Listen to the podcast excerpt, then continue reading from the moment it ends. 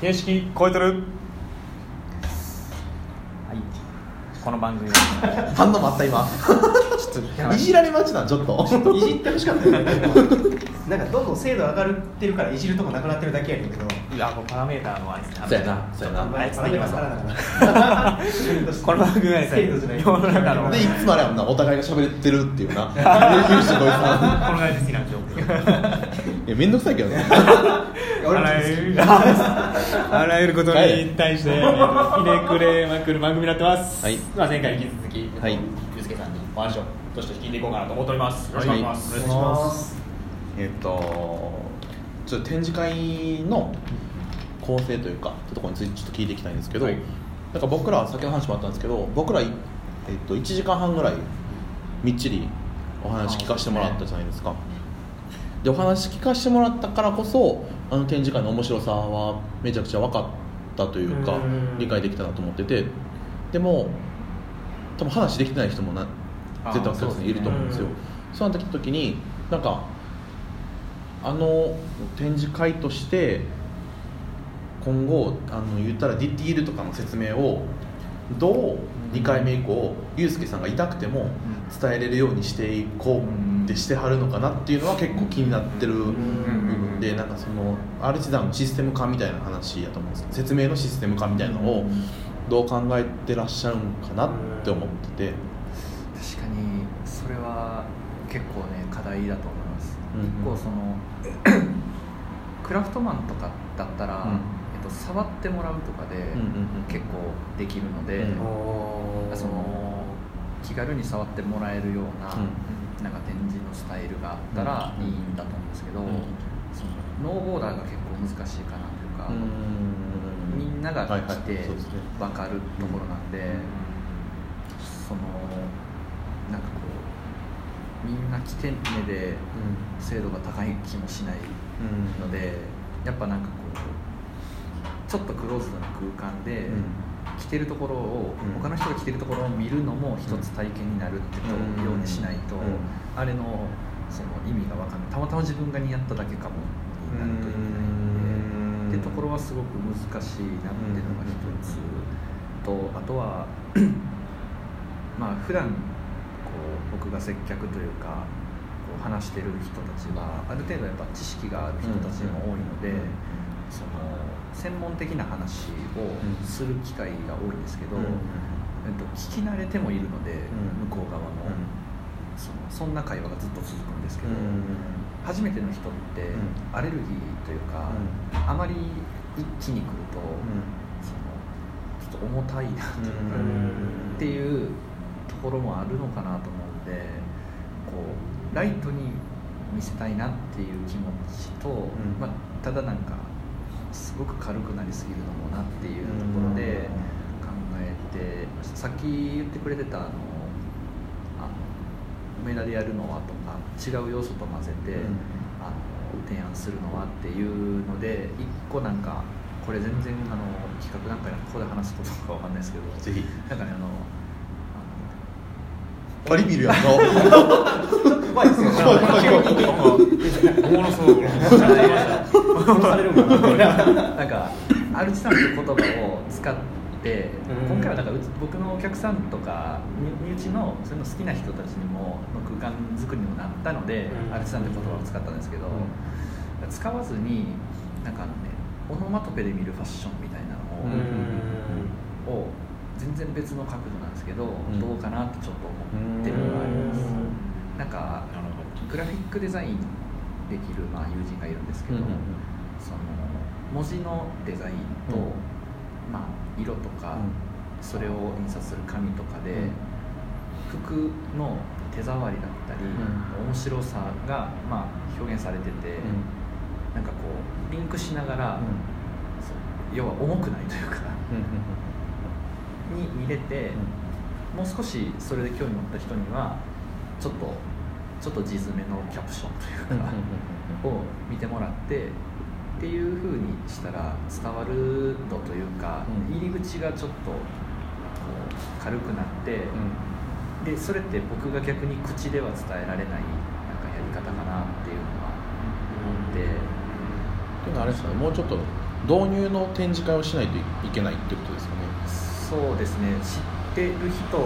から知ってる人相手の方が楽だし居心地いいんですけど、うんもっとこう伝えるってことをやるんだったらそっちなんだかなっていう、伝えいいですか？なんか今の話を聞いてて思ったのは一番最初に、えっと、クラフトマンは手触りで伝えやすいけど他のやつが難しいって話だったじゃないですか、でその時にこれちょっとあの言い方はめっちゃ悪いんですけど、うん。なんかちゃうなと思ってうん。個人的な感覚としては、多分その時に何を伝えるのかっていうか何が基準になるのかって話。うん。がすごくあの大事なところなのかなと思ってでその手触りとかその触った体験みたいな着た体験が果たして本当に基準になるのかってところはなんかちょっと違う気が僕は感覚的にしていてでその分類を通して何を伝えるかとか がすごい大事なのかなっていう分類の先にあるもの。でそう思った時になんとなくこう僕の中で思うのはなんか比較っていう方法が例えばいいんじゃないかなって気がしてていわゆるノーボーダーの服ですごいディティールを教えてもらったじゃないですか。であのディティールがの横に例えばユニクロの服が置いててこのディティールとこのディティール一緒だよとかなんかそのいわゆるその蓄えられたすごいものっていうのが日常のどこに落ちてきてるかみたいなとこが見えてくるとなんかそれ見た後に例えば服屋さんにたらあこれ一緒やんみたいなって思えたりとか、なんかすごい広がるのかなっていうのはここアルチザーにあるものだけじゃないんや日常の中にアルチザーを感じれるようになったりするのかなと思った時になんかその着るとかじゃないかもしれへんなっていうのはなんとなく今聞いてて思いましたね。確かに展示を展示のままこう見ただけで終わるじゃなくて持ち帰ってほしいっていうのはあるん。で確かに確か何をでそれがなん。かこうちょっとしたカードとかになっててそれ持って服屋回ったらなん。かこう見れるとかにこれあれやねとかっていう探検ができるみたいな話はうんうんきっと面白いやろ服屋の回り方が変わるやろうなって。うんうん大村さんの作ったカード胸に入れといたら。はいはいはみたいな話は、うんクレーム来そうやな。ショップ店員から。勝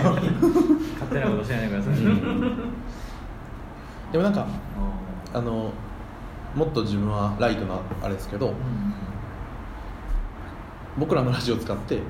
副音声であのそのブースごとであの音声作っといて、それ聞きながらああの展示会聞けたら、まあ、シンプルにいっぱい情報与えれるけどあのユースケさんおらんくてもいいけどなって。ー めっちゃ便利じゃないですかそれ。めっちゃ営業かける。れめちゃめちゃ便利じゃないですかそういうのなんかねあったら面白いですよね、うん。なんかそれもなんか多分文章でテキスト化されて読むよりもなんか話し言葉でこんな感じで議論しながらのやつをあ聞きながらできたら多分聞きやすいし見やすいし楽しい、ーそう考えると、かなと。なんかその副音声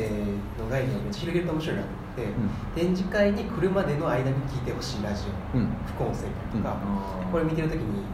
えー聞いてほしい副音声と、うん。見終わった後に聞いてほしい副音声とか人になんか伝える時にあのおすすめしてほしい副音声とかなんかいろんなこう副音声のデザインができるかなっていう気がそれが結果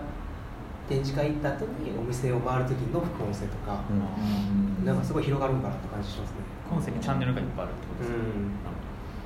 いわゆる副音声ってなんかほんまにいわゆる美術展があったその作品の説明だけなんですけどなんかこうラジオって軽いやつやといろんなところに副音声仕込めるからっていう、これの場合12分なんで6本分聞き終わったら展示会ちょうどうん。見終わるみたいな、あやってても面白いと思うし、だからチラシの裏面とかに1個 QR コードとかがあってそれ読んだら